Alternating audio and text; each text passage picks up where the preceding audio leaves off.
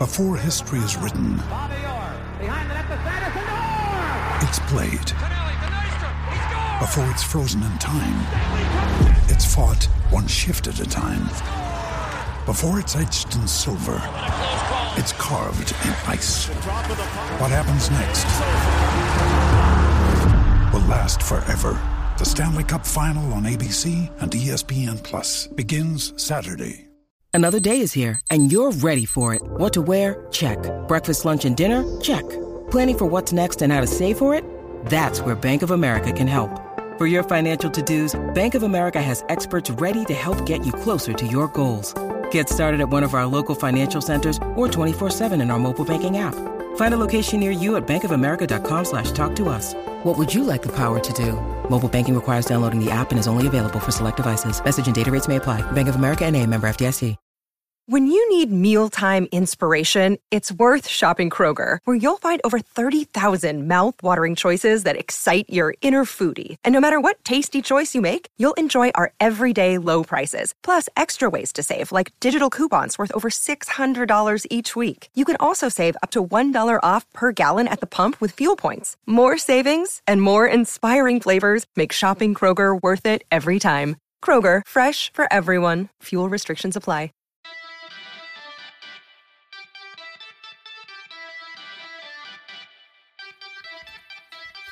It's transfer deadline day, and there's been plenty of Anglo Italian business. Boga swapping Bergamo for Leicester, Zakaria swapping Turin for London, and Ampadu heading straight back to Serie A at Spezia. But the only transfer we care about is not Anglo Italian, but it undoubtedly steals all the headlines. It is, of course, Piatek to Salernitana. the gunman is back. Here we go. Si parte. Welcome to the Anglo Italian pod. My name is Ruairi. And for the first time, all three of us are in a room, kind of, together. and I'm joined by Adam and Andy. I'm going to start with Andy. How are you, mate? Yeah, I'm good, mate. Been busy, but uh, life is good. And Adam?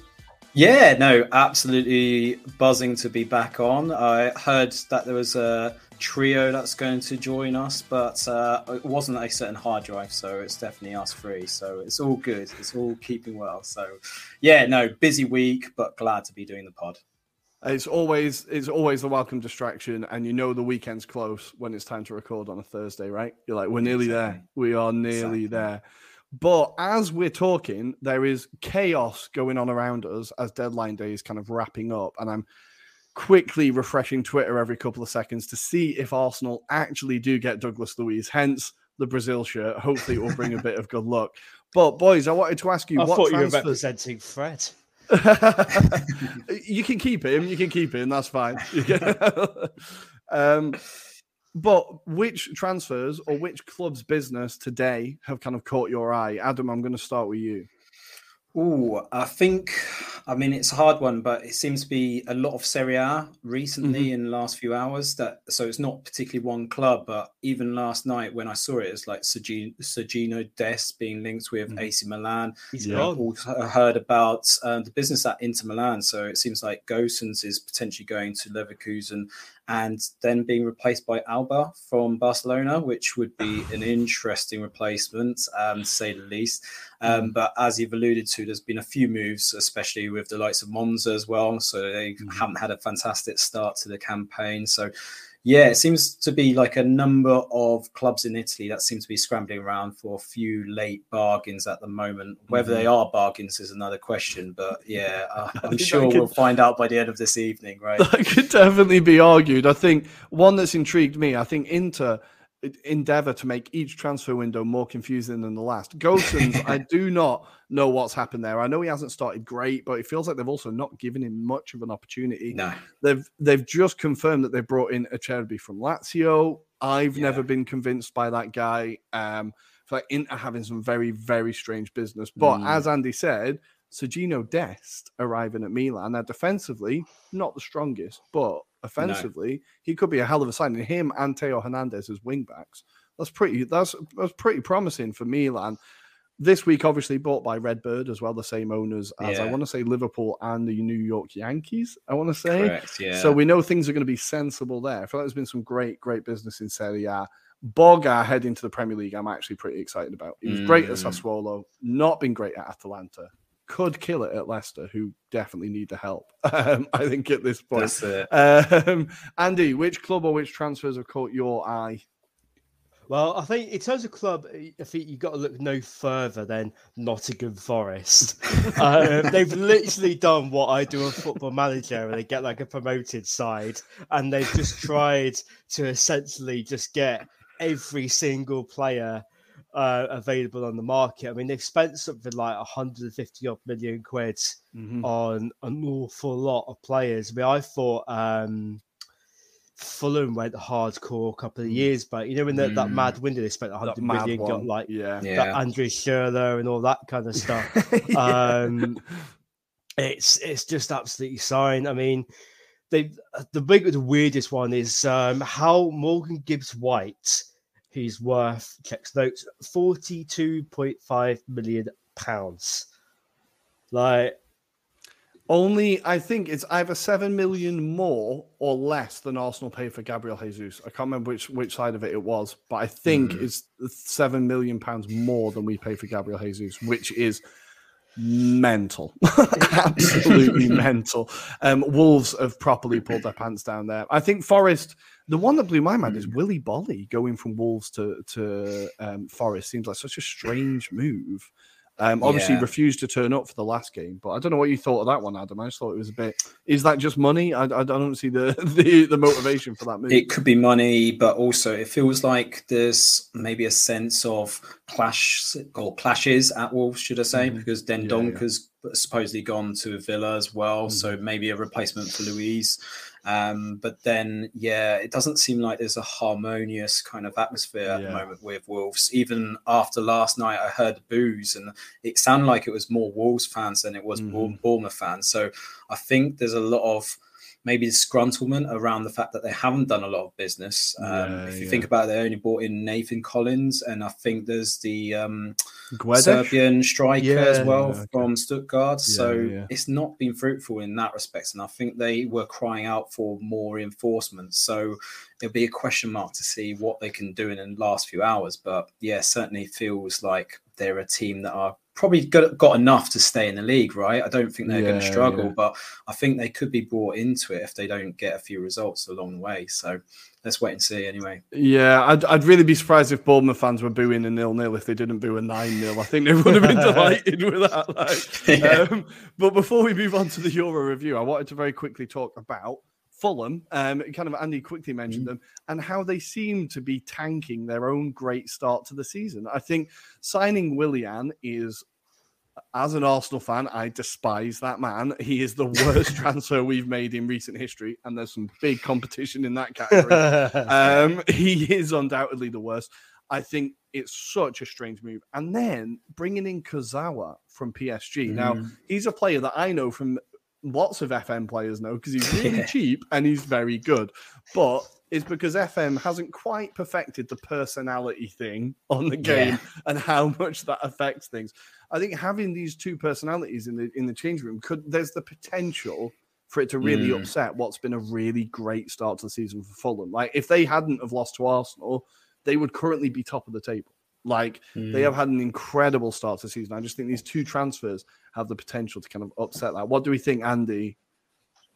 Yeah, I, I think they've um, they've done some really smart business. I think they've signed a lot of players, which I think we've got a little bit to prove. Mm-hmm. You know, with um, Bernd Leno as an example, like yeah. you know, disposed at number one at Arsenal. Probably wasn't too happy about it, and I think you know he's got he's still got international ambitions. So mm-hmm. you know he's going to benefit from it. Another one is Andreas Pereira, who's to be fair, he's ridiculed by United fans. He's been incredible, um, but you know, he's, we always called it a pre-season Pirlo because yeah. he, he, used to he used to score some absolute bangers always in pre-season, and then when the actual football started, he was absolutely shite.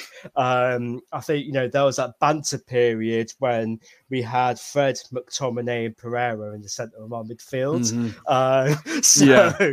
it's uh, but no, he's he's coming with a bit of um, something to prove, and I think they've done well um, in signing those kind of players. Um, so yeah, I think the Willian transfer is just strange. I said it on the WhatsApp group earlier. Like, he's done nothing. I mean, he, I think he got pretty much got he quit his club in Brazil because like the fans yeah. were going were yeah. going at him and stuff like that. Mm. So I know he's someone. Yeah, he's someone who definitely his motivation has disappeared. But the only promising thing for Fulham fans, I would say, is that the one game for Arsenal where I thought, man, this guy could be a good signing, was at Craven Cottage. So maybe, maybe he just really likes that ground and he'll be fantastic for Fulham. We don't know. Adam, your first thoughts on Willian and Kurzawa to, to Fulham? Yeah, that's a weird one, isn't it? Especially Willian, because when I heard rumors first, I thought, yeah, that's got to be some agent just trying to make some money, really. But yeah, just the very fact that he's back in the Premier League is very strange in itself. Um, Kurzawa, yeah, I, I, get it. I think he's more of a backup, to be honest. Mm-hmm. I think that's more bodies because I don't think if you look at the Fulham squad, they've got enough depth. So for yeah. me, I think that's what the angle is on that one. Um, he gives a bit of experience at a European stage. So mm-hmm. again, I don't think he'll do too badly in the Premier League. Um, but that said, Fulham haven't got a great record when it comes to random signings, do they? So um, the one player though I want to shout out is Palhinha, who they mm, brought in from unbelievable Sporting Lisbon. So I think he's had a fantastic start as well. Um, but yeah, I mean, it is a bit of a random signing. I have to be honest. I think they could do better than those yeah. two. Certainly, I, I, I think their fans might think so too. But we mm. do need to go to the Euro review. All these signings are still going on. So on our Monday show, when we are back on our live yes. Monday shows from next Monday, we will be reviewing all of the transfer business and talking about the start of the Champions League. Damn, I'm pretty excited. Um, but for now, we need You're to talk about it. some midweek action. So it's ready, guys. All three of us. The, now the blimps only ever carried two people, right? It's only ever carried two people. We're gonna see if it can carry three. That's not a comment on any of our weights, I promise. but let's go to the Euro review. Good news, guys. The blimp could handle our huge heft, and we are now in the air and ready to talk about midweek action. The first midweek action of the season, I think, right? Yeah. Yeah, it was pretty has, exciting. Yeah. And we're going to have a few of those as well, aren't we? Yeah, yeah. It did feel a bit mad in the middle of well, middle of August. For it to be August yeah. and have midweek games did feel a bit mad, but it was a welcome sight for many teams, maybe not for all of them. Um, Adam, I'm going to let you kick us off. We're going to go for the Premier League. What is the mm. first headline that we're going to talk about in the Premier League? We've got to start off by talking about a certain Haaland, I think, and his hat tricks that he seems to be just scoring for fun right now. Um, and I think there was a really good tweet that Andy received. I think he retweeted about Haaland's never going to reach the same levels as Salah um, in terms of goal scoring exploits. I think he's already proved that already in a few games. But I mean, that game in particular against Nottingham Forest, they demolished Nottingham Forest. I think mm-hmm. Nottingham Forest were like, like, obviously like animals in headlights kind of moments. They mm-hmm. just really crumbled. But you have to say also, I think Man City are going to demolish a few teams this season on that basis. I mean, you know, had Alvarez as well, who scores some really good goals as well. I mean, from nowhere, they bought on, on De Bruyne. They bought on De Bruyne, and that, that's the quality they've got off the bench. That's what's scary about Man City, and if they carry on this kind of vein of form, I mean, it's a very scary prospect for anyone to try and chase them right now. I appreciate Arsenal have made a really good start so far, um, but I have to hand it to Man City. Not, they are it's not continuing. Form. Yeah, exactly. What about you, Ruairi? What do you think of that? Yeah, I think Haaland first off hat trick. I was um, out at a comedy night actually last night, um, watching nice. Tommy do stand up comedy, which was good fun. But nice. whilst he was entertaining the crowd, I did keep an eye on the score, and I was with the Italian, with our Italian friends, and I just showed the phone of first half hat trick Haaland, and everyone was just like, "Cazzola, how the hell is this guy doing this? Like, he's an absolute machine. He's going to kill it." It is terrifying how good a start he's had, and it's been pointed out a lot on Twitter but I'm going to try and claim it as my own point as well. He, when everyone else is playing during the World Cup, Haaland is just going to sit down and relax and recover mm-hmm. and have a month yep. to just train and get ready. As even the most opti- optimistic part of me being an Arsenal fan, thinking maybe this is the year that I'm desperately trying to shut up. Is very aware of the fact that Haaland has a whole month to recover, and no matter what we do, yeah. the second half of the season he's going to be there. It is like the rumors of the managers all calling each other to try and figure out how the hell mm. they're going to stop Haaland. Like this is a striker that the Premier League has never seen before. The scoring records are going to be completely annihilated by this guy, I think. And it's only his first season, and City are still getting used to playing with him. Like it's terrifying. Like, what have your first impressions been, Andy, for Haaland? Like, obviously, as a United fan, you must be delighted to see how well it started.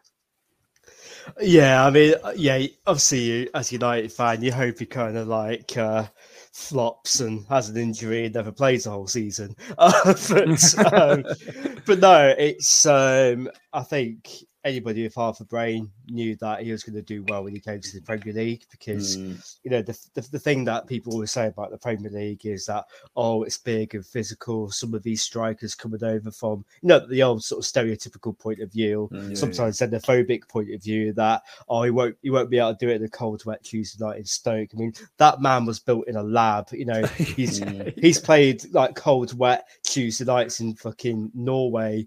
yeah, yeah, yeah, yeah, He's been um, there. Like you know, yeah. it's a is is a physical, you know, he's a physical specimen in that respect. Mm-hmm. Um, you know, when he's bigger and more powerful than anybody else that's there, it, you can't stop him. And I think you know, mm. take away the physicality, there's still an exceptionally good finisher of mm-hmm. footballer mm-hmm. there. Yeah. And I think Guardiola will probably add more to his game over the years. But let's be honest, he's been brought in purely as a finisher.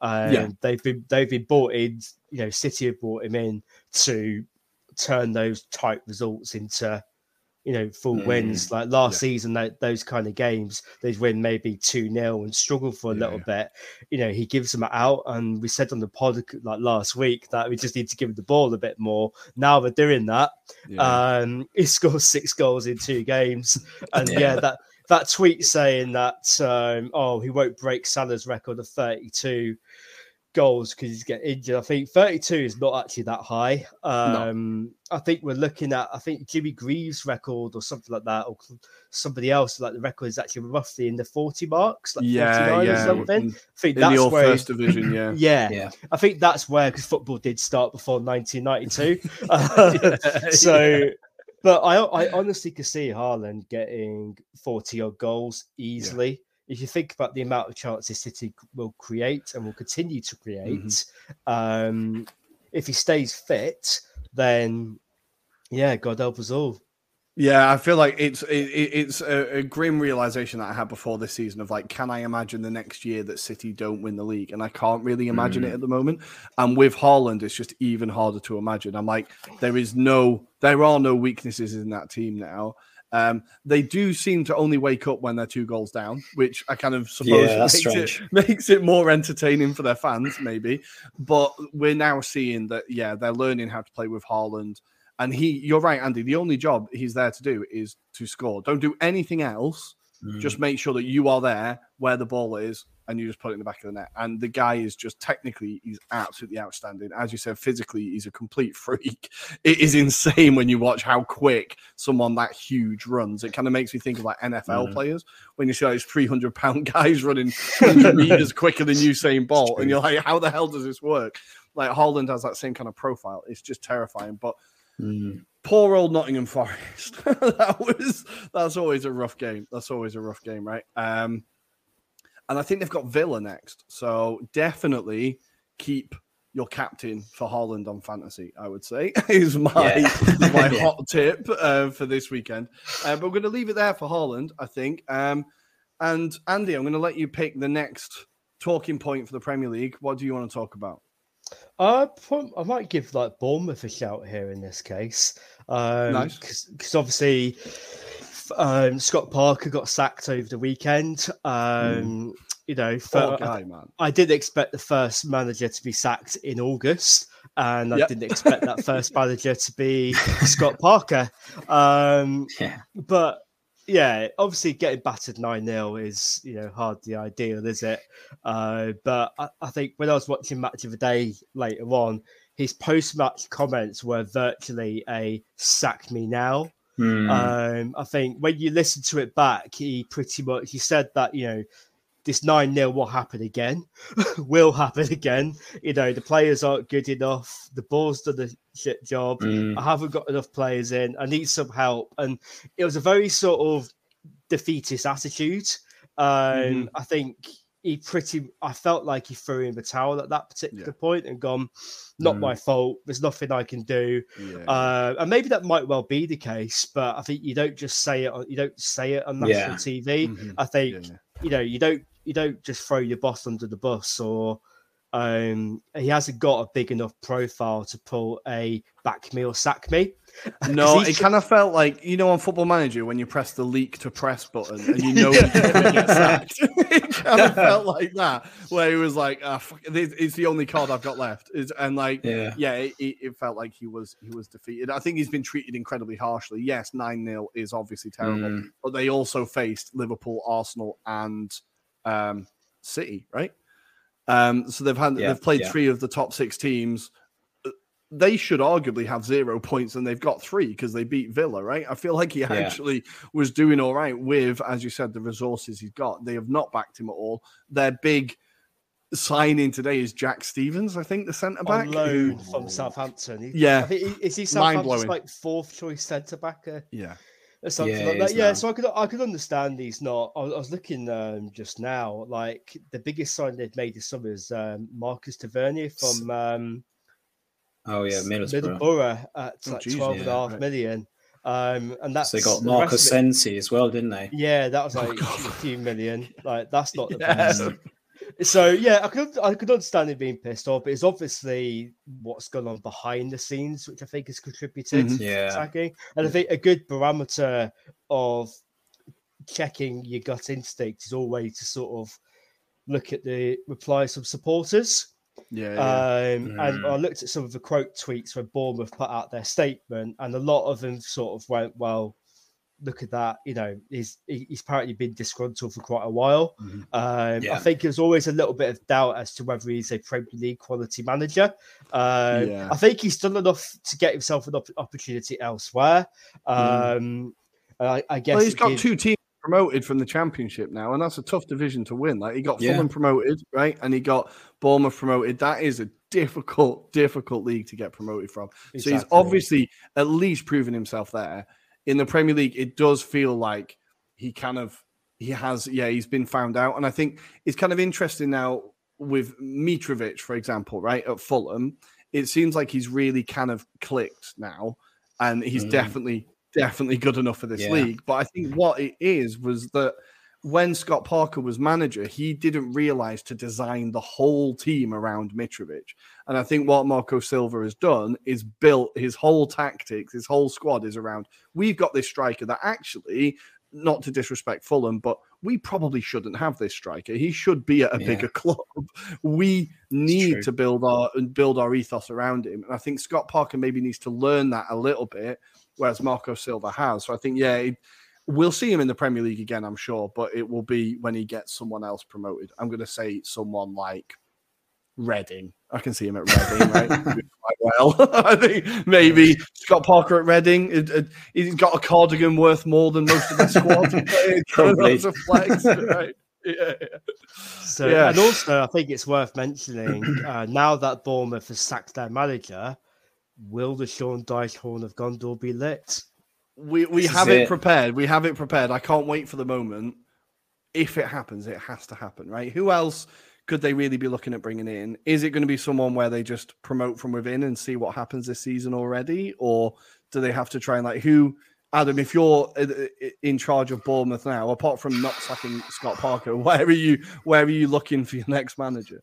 Do you know what? It sounds very obvious, but they might turn to someone like Harry Redknapp as a Mhm. director of football kind of role He and have someone Bournemouth, young. he? Yeah, He yeah. loves Bournemouth. He's got the connections down there. It's just down the road for him. Um, yeah. but I, yeah, I, he I doesn't like couldn't- I leaving sandbanks. No, exactly. yeah, But yeah. ul- ultimately, though, I think it's got Sean Dyche written all over Mm. it. I think he's the kind of person that, based on what we can hear from Scott Parker, is that you're not likely to have a lot of money. If that's the kind of guarantee to Dyche to say, you keep us up, we might give you some money in the summer, etc. Here's a bonus for your kind of worries as well. I think he'd probably do it. I, am struggling though, off the top of my head, to think of yeah, anyone yeah. that's available right now that would probably get involved because I mean, I can't see any of the kind of managers that are, say, in the championship right now that would swap mm-hmm. their hands at Bournemouth because it's a bit like the comment that Andy shared about what's the point of Bournemouth? They are very much like Norwich. Like, yeah, yeah, what, yeah. what are you what are you going to swap yourself for? And that's really harsh on Bournemouth. But yeah, you have got that scenario, and I think mm-hmm. that stigma is going to stick with them. So it feels unless, it feels like yeah. it's got um Alan Pardew vibes. Oh no, please get Pards back in.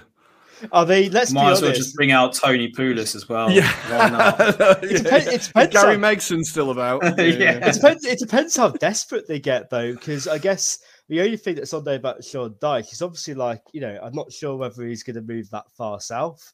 I mean, uh...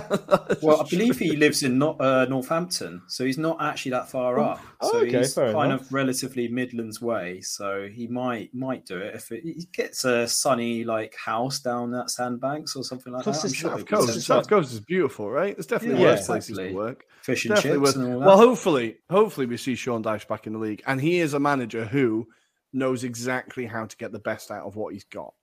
like exactly. he is their best option, really. He is their best option, I think. Hopefully they bring him back.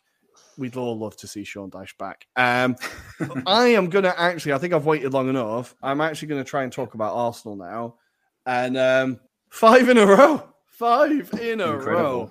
Five in a row feels like a big thing. It felt like a huge like last night, again, I didn't, I wasn't able to watch the game. I've watched the highlights plenty of times. Do not worry about that. But I was checking the score and I was like, just five in a row just sounds good. It just sounds good. It feels like a milestone. It feels like a thing.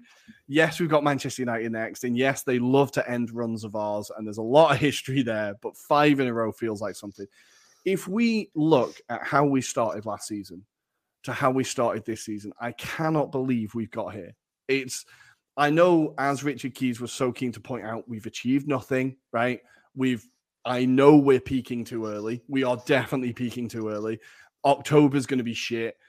March, February, March is going to be shit. Like, I'm fully aware of how hard this season is going to be. But the start to this season has been honestly just years of watching Arsenal has been painful. And finally, we've got a team that we like playing great football, winning games that they should be winning the atmosphere at the Emirates looks incredible. People are at the stadium two hours before kickoff. Like the, the club is revitalized, and it is just even if we only get top four this season, even if we get top six this season, the attitude around the club is just so much better. And I'm just absolutely delighted. I can't yeah, I'm going to finish there. It's just beautiful. Like from the outside, I'm going to go to you, Adam, first. I know Andy's probably going to have a certain view of it, but I'm going to go for you, Adam, first before he bursts my balloon. From the outside, what what do you make of Arsenal and how they've started this season and the transformation? I think I've been really impressed. Just, I think what's more telling is the fact that the last two games where seemingly you may have struggled in the past, I think mm-hmm. you've got over that now. And it seems like you've got a bit more confidence about the style and the way you're going to go about things. There's a certain confidence that seems to be there amongst the players. And mm-hmm. you can mm-hmm. sense that in the fans, the atmosphere down there. So even when there's been times where in the past you would have maybe crumbled, actually yeah, Arsenal seem incredible right now. And if they can continue that for at least, say, 10 games or more, then you could be on to something. I, I really mm-hmm. do feel like Arsenal will be in the top four. I predicted that mm-hmm. before the season started. Um, but I have been pleasantly surprised I suppose. I think those games like against Villa last year would have probably ended in a draw. Um, yeah. Whereas this season, they seem to have a bit of an edge. They've got some quality strikers right now in the likes of Gabriel Jesus and Martinelli seems to be linking up really well. But even yeah. yesterday, you saw like the likes of Saka coming into it a bit more. Odegaard is another player that will be refreshed after Qatar, so he'll yeah, be really very true. Very true. And just defensively, you look strong. Like mm-hmm. I'm not going to say any more, but I think what we yeah. should also just shout out just very quickly Villa look really poor at the moment. But they I'll do. yes. Andy do that job for me instead.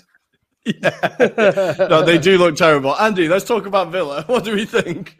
I, I think I think they're in trouble to be honest. Um, there's not they're another club that don't seem to have particularly good rumblings about it. I've been saying mm-hmm. for a while that you know it feels like Steven Gerrard still doesn't know who his best eleven are, is what his best attack combination is.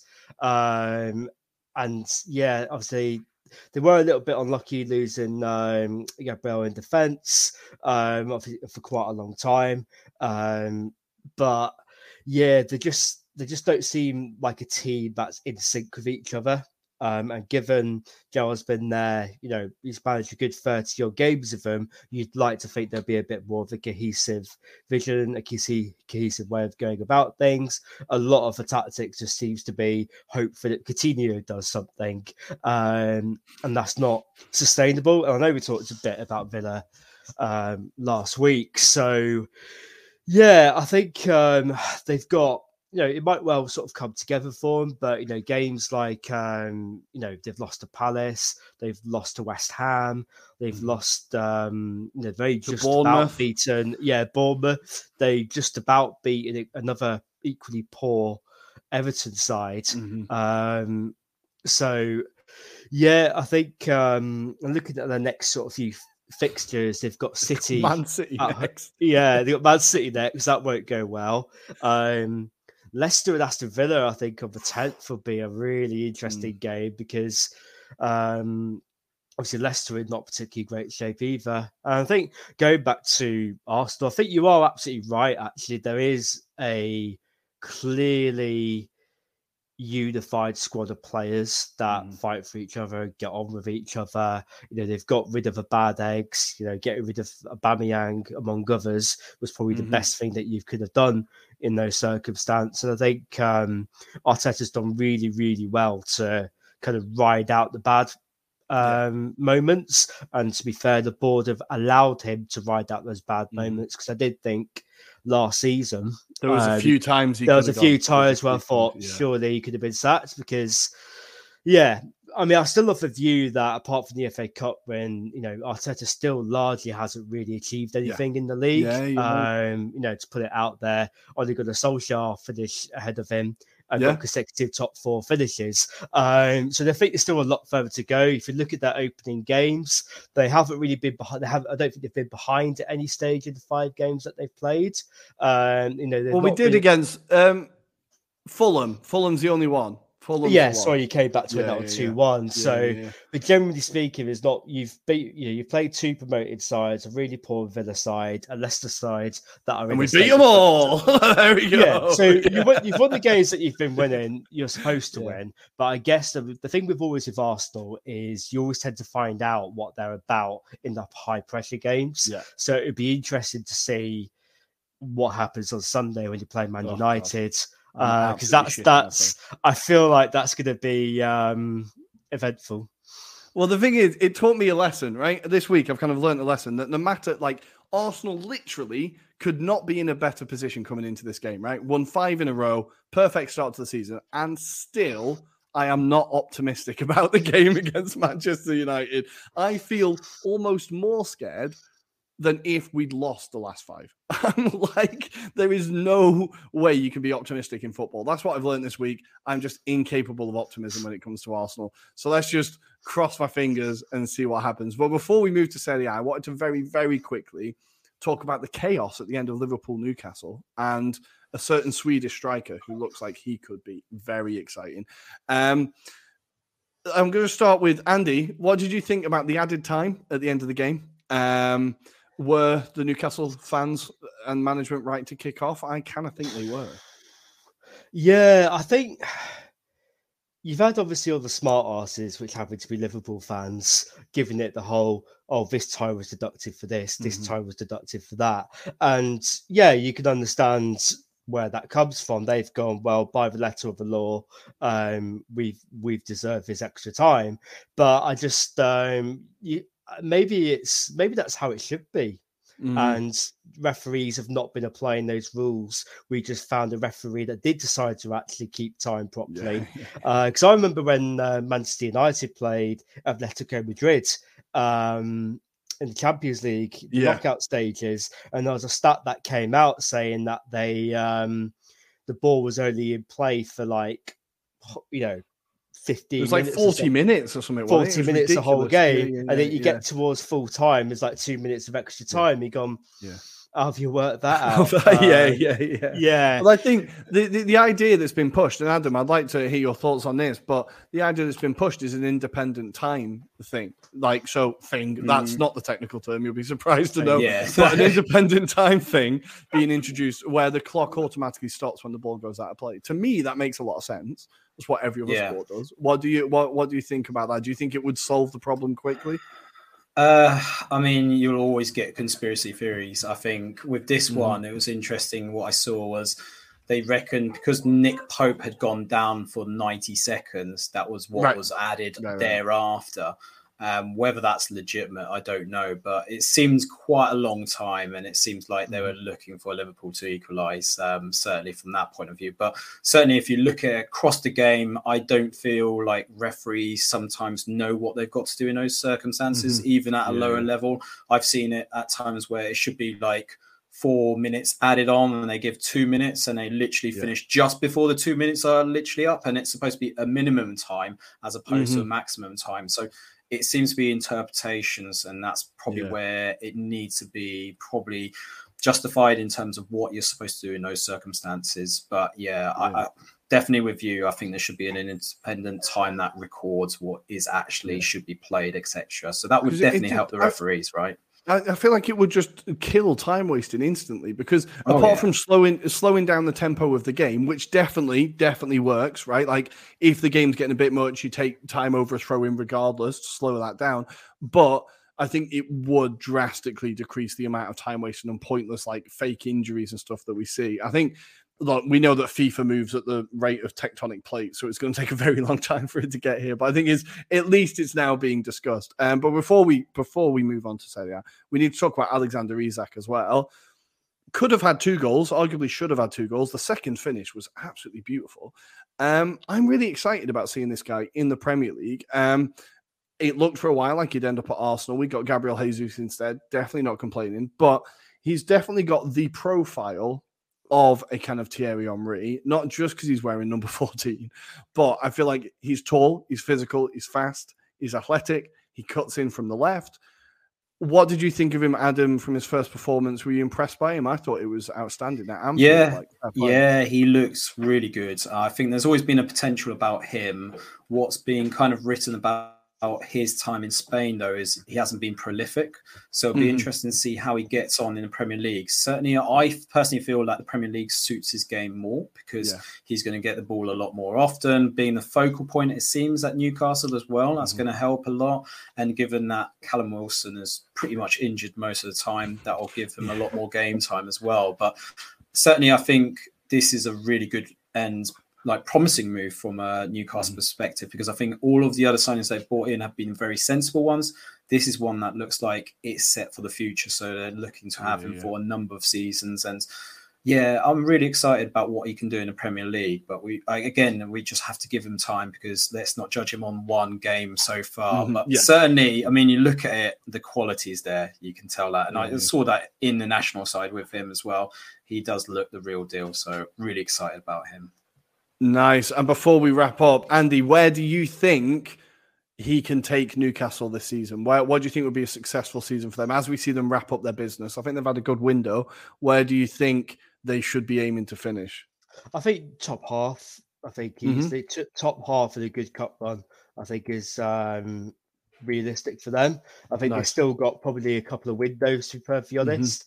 Because mm-hmm. uh, I think the problem with Newcastle it, it is like a three or four window job. Yeah. Um, because you know they've still got a lot of absolute championship level dross sticking about in their uh, yeah. squad still. Um, so when you've just signed get... one of them, Martin Dubravka, congratulations. Yeah, that's um, That's about yeah. I was going to sort of sweep that under the carpet, to be honest. But to be fair, he is a good keeper. No, he's a decent keeper. Um, that's, that's very harsh on Martin. That's very. No, to be fair, he's a good keeper. I think they yeah, just brought in a better one in Nick Pope. Um, and United needs a um, a keeper to push De Gea because you've got one, but we decided to let him go to Nottingham Forest instead. So we then had, in the classic Manchester United way, gone, oh shit, we need to get a keeper. We've only got one keeper. De Gea's, well, yeah, we've got Tom Heaton as well, but obviously with De Gea's somewhat dodgy start to the season, I don't. I think. um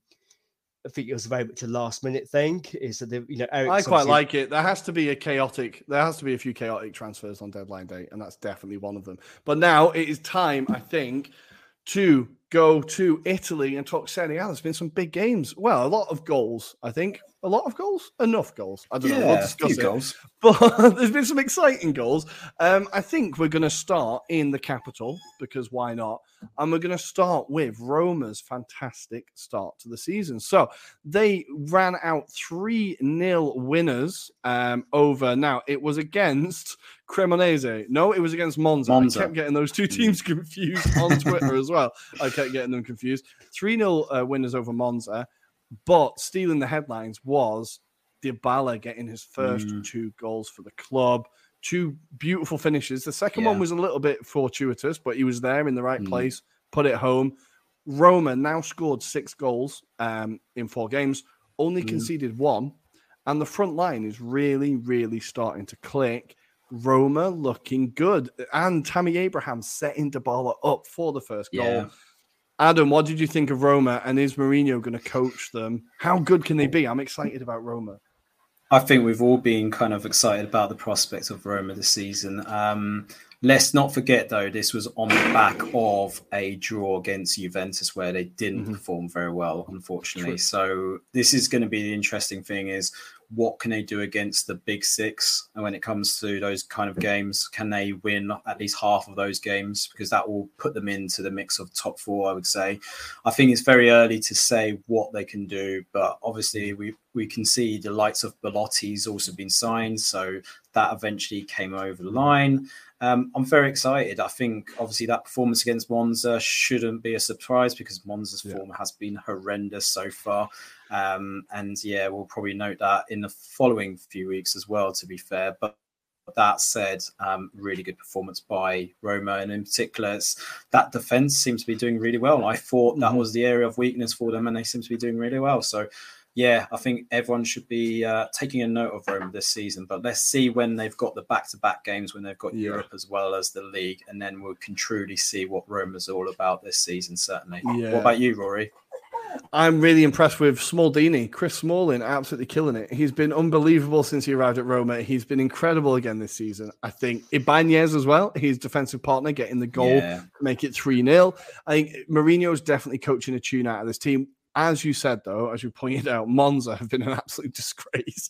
I think they're really, really, really bad. And I think it's a good job that a lot of the loans that they've signed are depending on them staying up because don't worry about it, they're not staying up. None of those, Not none of those, yeah, none of those players are going to be in Monza next year. It's very clever from Silvio that because they're not staying up. Um, on the other hand, another team that got promoted, but I've been impressed despite the fact they've not won a game yet, is Cremonese, and they lost to Inter.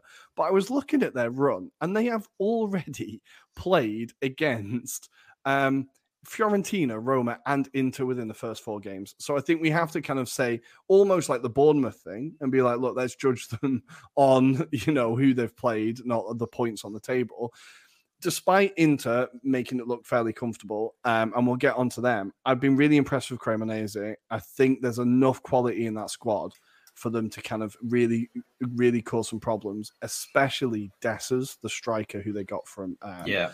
Feyenoord. I know I've, ba- I've banged on about him a little bit. I, he really did impress me in the Conference League last year, and I think he was causing Inter problems. He was the one player that kept the back line kind of semi busy. Um, Mm. so I think Cremonese have got enough enough kind of quality there. We will see them start to pick up points, but we need to talk about the Barella goal now. Andy, I don't know. If, did you see the Barella goal? I've seen that absolutely disgusting finish. Oh, just That cross from Calhanoglu as well, absolutely beautiful. Um, Inter playing some really good stuff, and Correa. Is this the season where Correa's going to?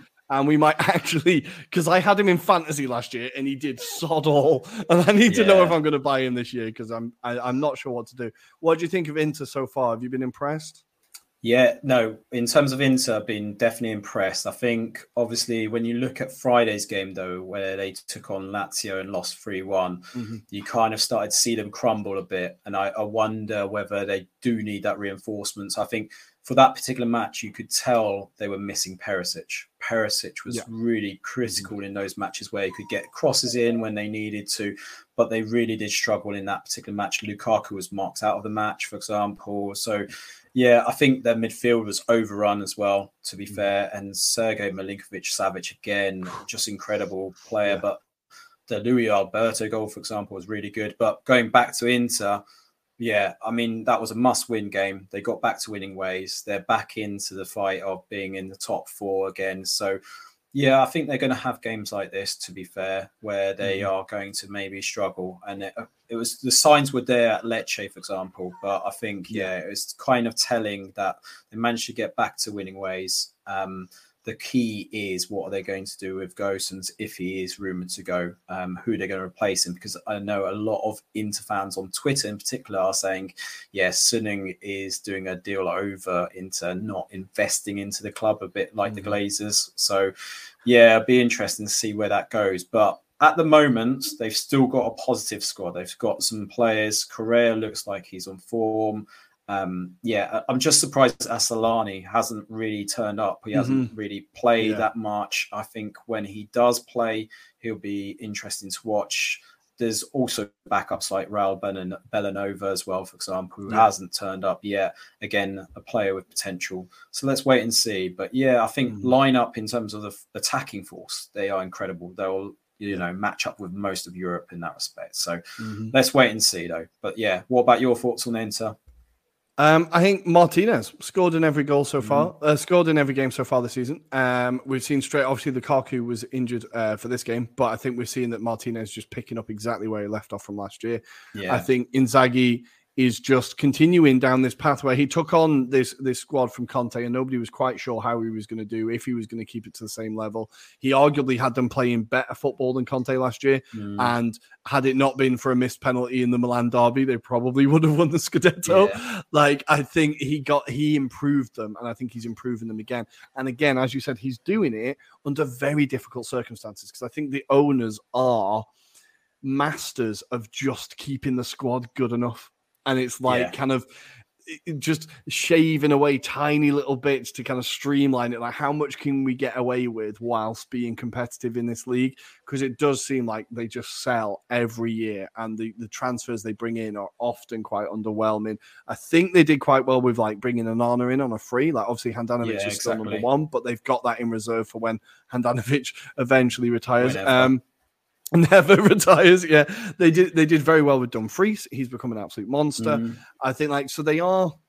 I can see why Inter fans are very very angry. I can see it because they've also, as we mentioned at the top of the show, Milan being bought by RedBird. They're about to get a lot more serious, um, and I think they can see that. I think the owners of Milan, the, one of the reasons why they would have come in and invested is because they're like, there's a potential to build a dynasty here. If we just are sensible, we can put our stamp on this league. And I think for Inter fans, that would be obviously pretty terrifying. Um, so I think Suning, yeah, very, very clever at managing what they're doing. As long as they don't sell Skriniar within the next two hours, I think Inter should. I think Milan should still be Yeah, standing unless tomorrow. they get hopefully. a really crazy offer, I think he's staying. And rumors are that he'll be signing up to a new contract as well. So God, I hope yeah, so. let's wait and see. Yeah. I really, really hope so. But yeah, Inter look like they should be challenging again. They will be challenging again. But this weekend, it is the da- Derby della Mod- Madonnina. Della Um, it Madonnina, is the yeah. Milan derby this weekend. So before talking about that, we need to talk about Milan. And Mm. they've hit a bit of a bump. It looks Yeah. like they're hitting a bit of a bump. They've drawn two matches in a row now. Um, they drew nil nil to Sassuolo. Now we know Sassuolo. it- it- I feel like I say this every time I talk about Sassuolo. They have the ability to cause problems, They do. but Milan were very, very disappointing. I was really, I don't know if either of you saw this game, but I just thought I, at saw- no point saw the it look like highlights. Milan was going to score. Yeah, unfortunately, Yeah. yeah. to catch in my hands. Mm, yeah, no, I saw it, and Magic Mike in goal saved them. To be fair, um, Yeah. like Hop Miners looked like he was like just trying far too hard. Almost gave away a penalty. Um, injured Berardi in the process as well um, by doing it. But yeah, I mean Berardi was he had a penalty, obviously saved. Um, yeah, un- it's very unfortunate because when you saw it, Frattesi also had a chance. So yeah, I mean there were some worrying signs. I mean, from a Milan perspective, you could say the promise was Simon Kjaer came back, he Yeah. appeared, um, but He that got like 80 minutes in as well, I think. Yeah. really was a struggle. But yeah, Yeah. apart from that, yeah, Milan are coming off the rails a bit. So I don't know. Obviously, Sergino Dest might give that bit of impetus. Again, I don't know what it is though. To be fair, because they are kind of a strong side when you look on paper. Yeah. Um, it just seems to be potentially in games they struggle to get that inspiration at times, especially when they have to dig deep, and that's where Mhm. maybe a Zlatan a few years ago Yeah. would have changed that game for them, but they I haven't think they are missing a couple of players, aren't they? Because obviously, you know, Simon Kjaer's uh, been missing for what was it? Seven Yeah, months, getting him something like back is going to be huge. Getting him back. Yeah, obviously, Zlatan's injured at the moment.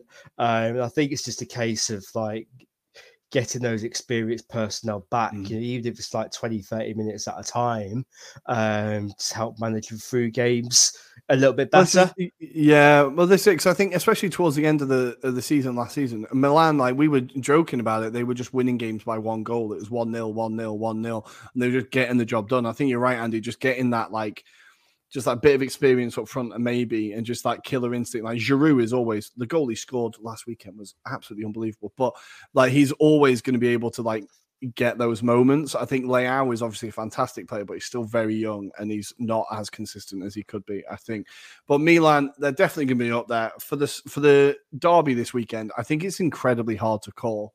Um, last season, obviously Milan had the better of it. The first one was a draw, and then they beat Inter in the second one. Um, I feel like Inter in the one game where they've faced decent opposition this year, they have not turned up against Lazio. They were awful. So this is a big test for them. I kind of put Milan as slight favourites, but that's only because I know that Inter are able to bottle any situation. Um, what, what what do you think will happen this weekend, Adam? And then I'll get your thoughts, Andy. Uh, I think it's going to be a draw. Uh, it's got a draw written all over it. To be fair, I mean Lukaku's missing for Inter, um, so that might change the dynamic of the game. Mhm. That said, I think the game is going to be won or lost in midfield. Uh, It's got to be one of those where it's one of the teams have got to dominate.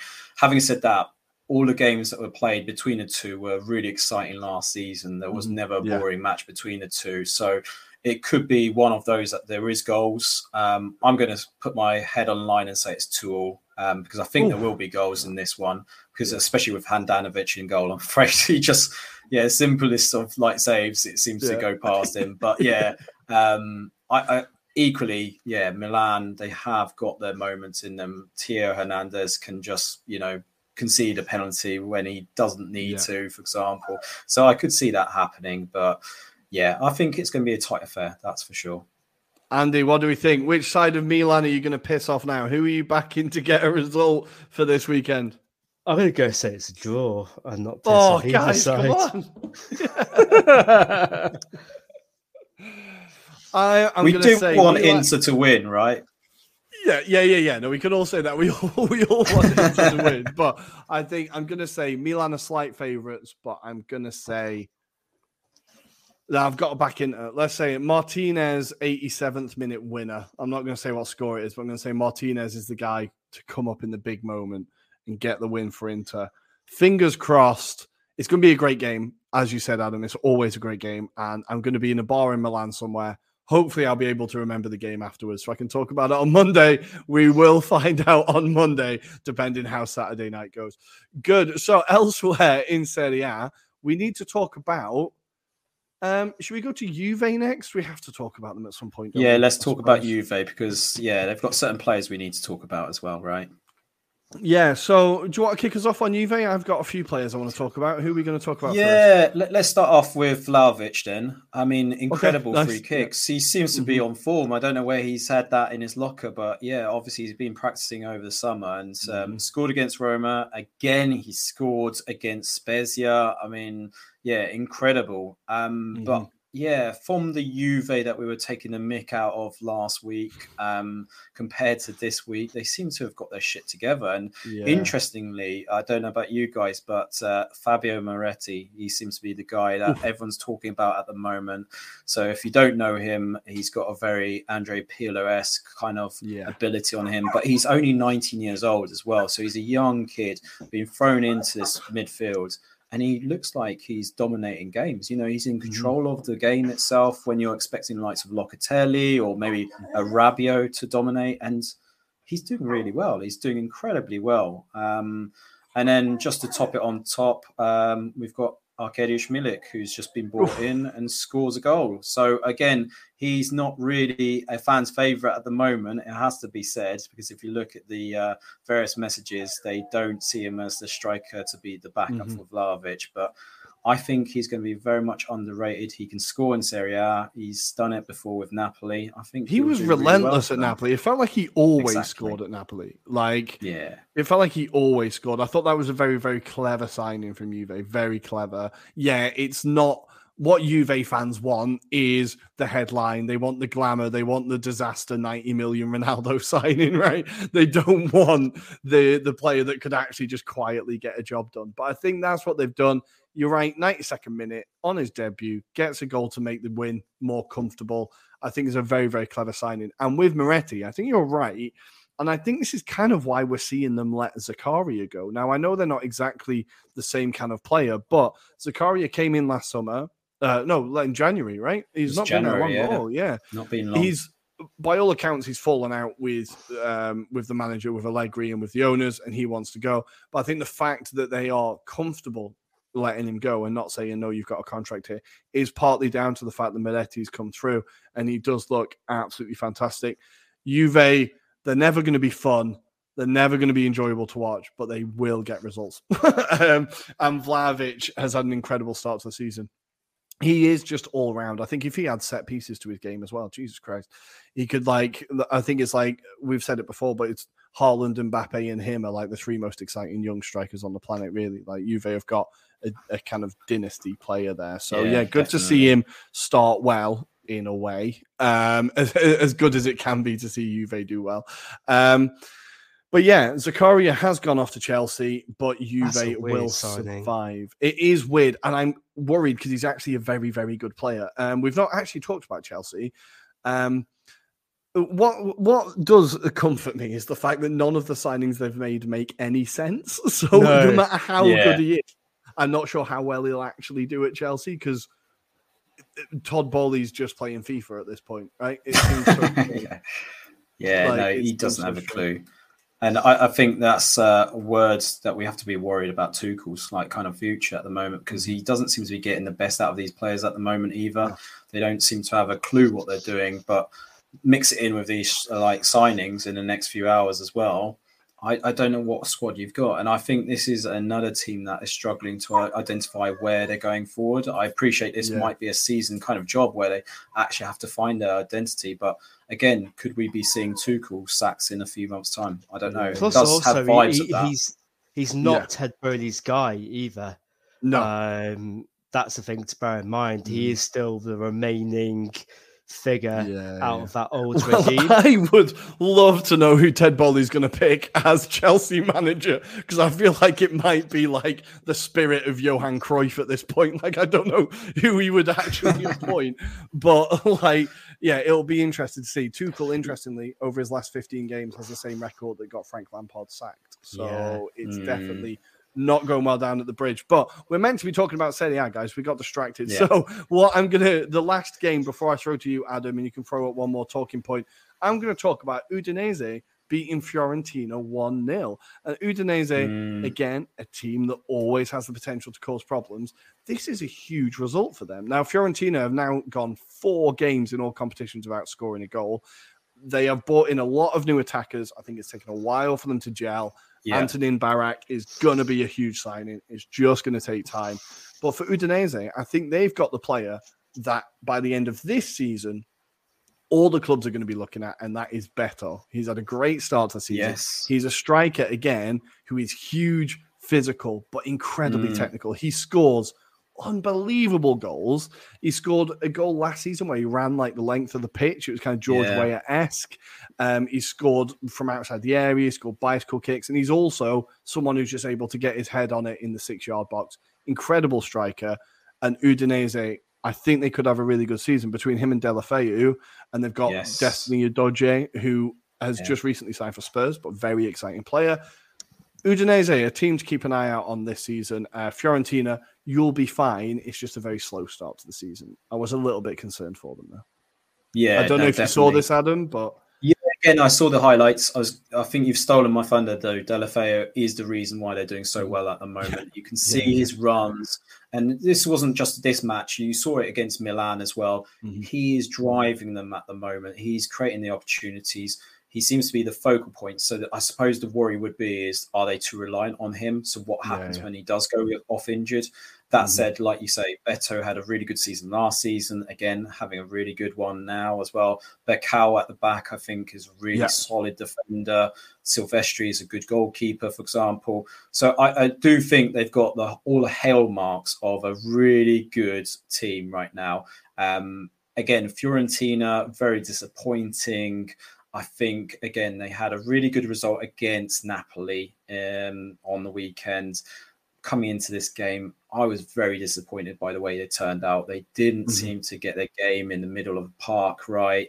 Uh, like you say, Barak seemed really promising against Napoli, less so in the game against Udinese. So interesting times for Fiorentina, Udinese. I think they're going to surprise some teams and people in general because of the way they're playing right now. I didn't expect them to be in the top half of the table, that's for sure. Uh, I think yeah. they've got all the hell marks of potentially being in the top 10. I wouldn't say top six for now, but yeah, you know, who knows if they they haven't got Europe, you know, they have a good cup run that might build up some momentum for them. You never. Yeah, know. yeah, no, I think it could be an exciting season for the listeners because this video is going to be on YouTube. It is on YouTube for the listeners' benefit. Andy has just disappeared and didn't say goodbye. I believe he's off to play football. So, on Andy's behalf, goodbye, listeners. Um, so yeah, you're, exactly. stuck, you're stuck with just me and Adam now. I apologize, but yeah, Andy's gone. So, Adam, the last talking point from Serie A before we preview this weekend's fixtures. Let's let's talk about Napoli then. Obviously, this is the team that we've been saying for mm-hmm. the last few weeks how amazing and um, you know the potential is there.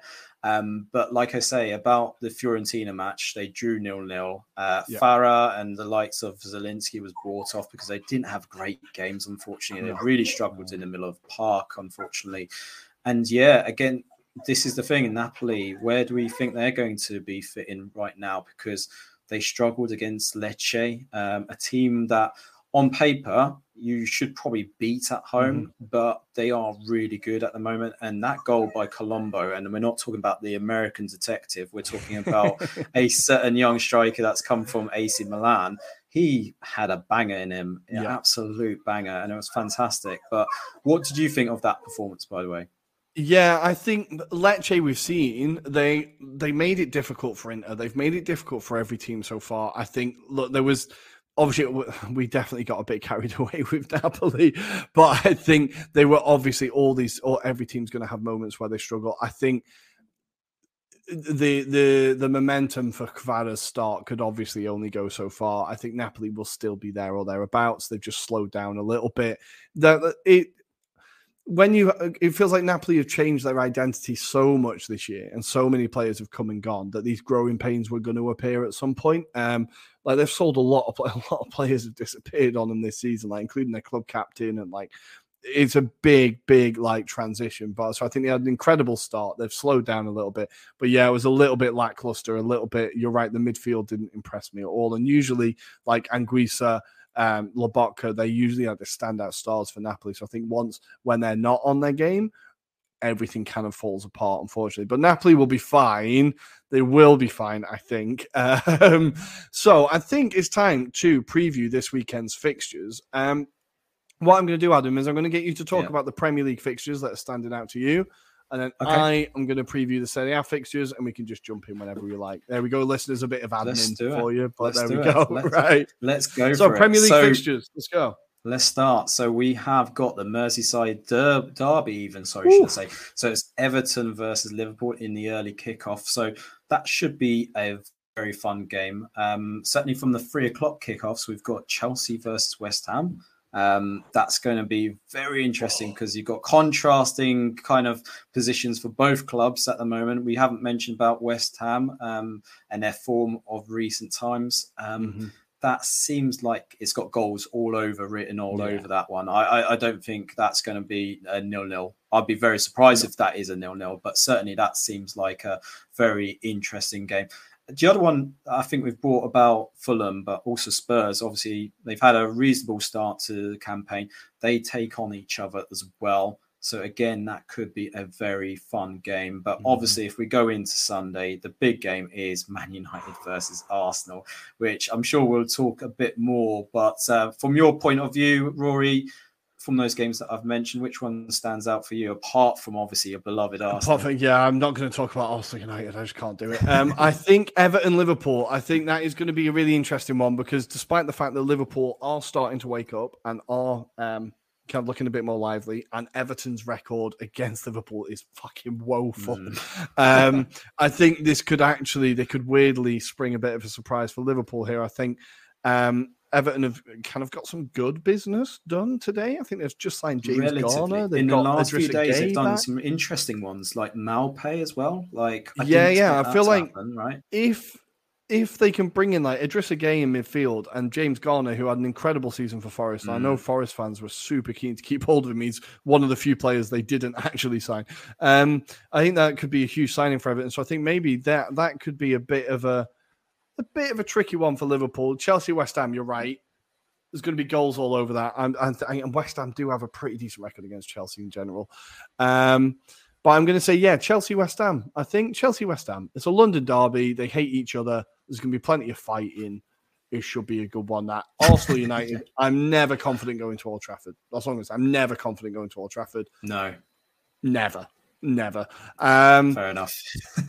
yeah, just so elsewhere. one, one other game, just to mention, Brentford versus Leeds also takes Oof. place on Saturday, which they seem to hate each other right now. Um, it Mhm. seems to have stemmed from their championship days. Um, Brentford tried their best to relegate Leeds last season on the last day of the season. yeah, This seems like a certain game that Thomas Franks will want some revenge as well for whatever reason that is. I have no idea, but he certainly doesn't like Leeds, so uh, that could be a fun game as well. Is it a Pontus Jansson link? Pontus don't Jansson like is each uh, other? obviously at Brentford at there, the moment, but? Yeah. yeah, I don't know what the what the beef is around, um, but certainly from what I've gathered, both fans don't like each other, and most fans don't like Leeds in general, anyway. But um, yeah, this if, seems like if another listener, game.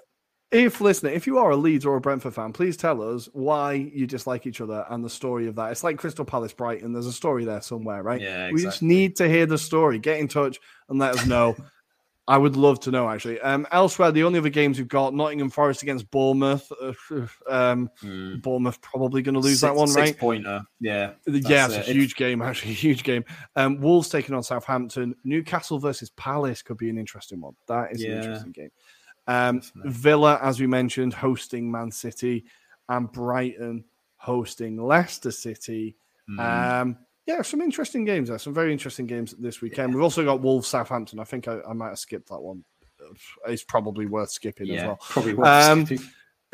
in, in Serie A, it all kicks off It's all on big Saturday, isn't style on Saturday as Vlahovic returns to Florence and Fiorentina host Oh. Juventus. We have said that Fiorentina have not scored in four games in all competitions now. It would be a beautiful time to start scoring, please. But as we've said, Vlahovic in fantastic form, he's probably going to get a goal and he's probably going to celebrate. There is no love lost Yeah. between those teams, those players, those fans. It will be a spicy one. And if that's not enough spice for your Saturday afternoon, we've then got honestly Saturday's a mad day in Serie A. We've then yeah. got the Milan derby, as we said. It's Milan's home game. It's going to be another feisty one. We, we've we talked about it. It's really close to call, but there's going to be goals. I'm super excited for this game. If you have any way of watching it, make sure you watch this game. And then after that, your evening isn't done. We've then got Lazio taking on Napoli in again two teams that absolutely despise each other. The fans hate each other. Two great teams that are going to go toe to toe. I think Lazio are kind of going under the radar a little bit for how well they're doing this season. Napoli, Mm. we've said, kind of slowed down a little bit. I think Lazio could get a big, big win here. It would be a statement win. And then on the Sunday, there are still some good games. Don't worry, not all the good games took place on No. Saturday, but most of them took place on Saturday. Um, we have Cremonese hosting Sassuolo. It could be an interesting one. As I said, Cremonese have now got a run of games where they could maybe pick up a few more points. Um, their performances have not been as bad as the scores have suggested. Um, Spezia versus Bologna in a mid-table off. It could be fun. I don't know. Um, Mm. Hellas taking on Sampdoria. Sampdoria, we had them down as doomed, but they pulled off some pretty big results.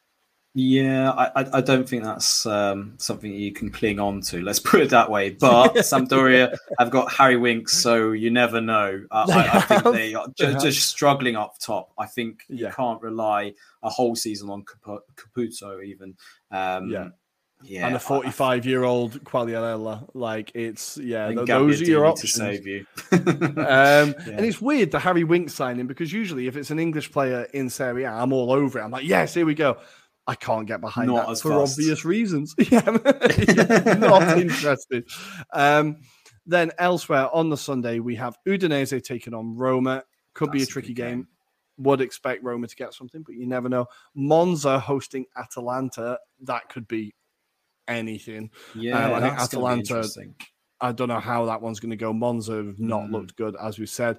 Then we have Salernitana hosting Empoli. Is Piatek going to make his debut? I'm really excited to see him back in Serie A. Oh, Il Pistolero. I'm sure he will uh, score lots of goals for Salernitana. But yeah, I think Empoli are a side that's really struggling this year. I think they'll Mm-hmm. Yeah. struggle. Um, yeah, it's written in the stars for Piatek to score. That's for sure. Yeah. and then They we've got Torino versus Lecce, haven't we?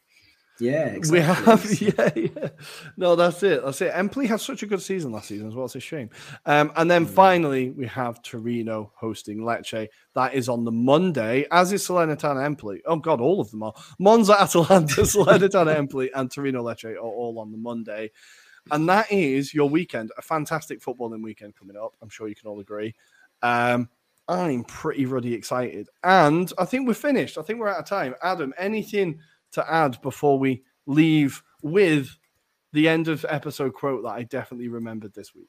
Just before, um, there's one game that I'm sure a certain listener will be looking forward to, and that is Celtic versus Rangers. That also takes place on Saturday. So if uh, the other fixtures don't really entice Spicy you, Saturday. that's certainly a spicy game to watch as well. But um, no, it's been a fun episode as ever, Ruairi. So I'll let you sign off with a quote.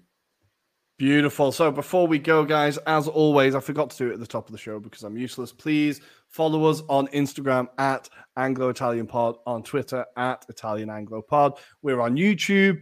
You can subscribe, like. We're on LinkedIn Live as of Monday. Please do not forget Monday. we will confirm the time. Um, we are back live with our Monday night Euro review show. I'm pretty excited. But for now, guys, I'm going to leave you with a quote from before the heady days of Manchester United, Manchester City, sorry, signing Haaland and everything going perfectly, we have a quote from the legendary Robinho. I thought I was joining Manchester United. I was misled by all involved. I wasn't aware there was another Manchester club. Have a good weekend, guys, and we will see you on Monday.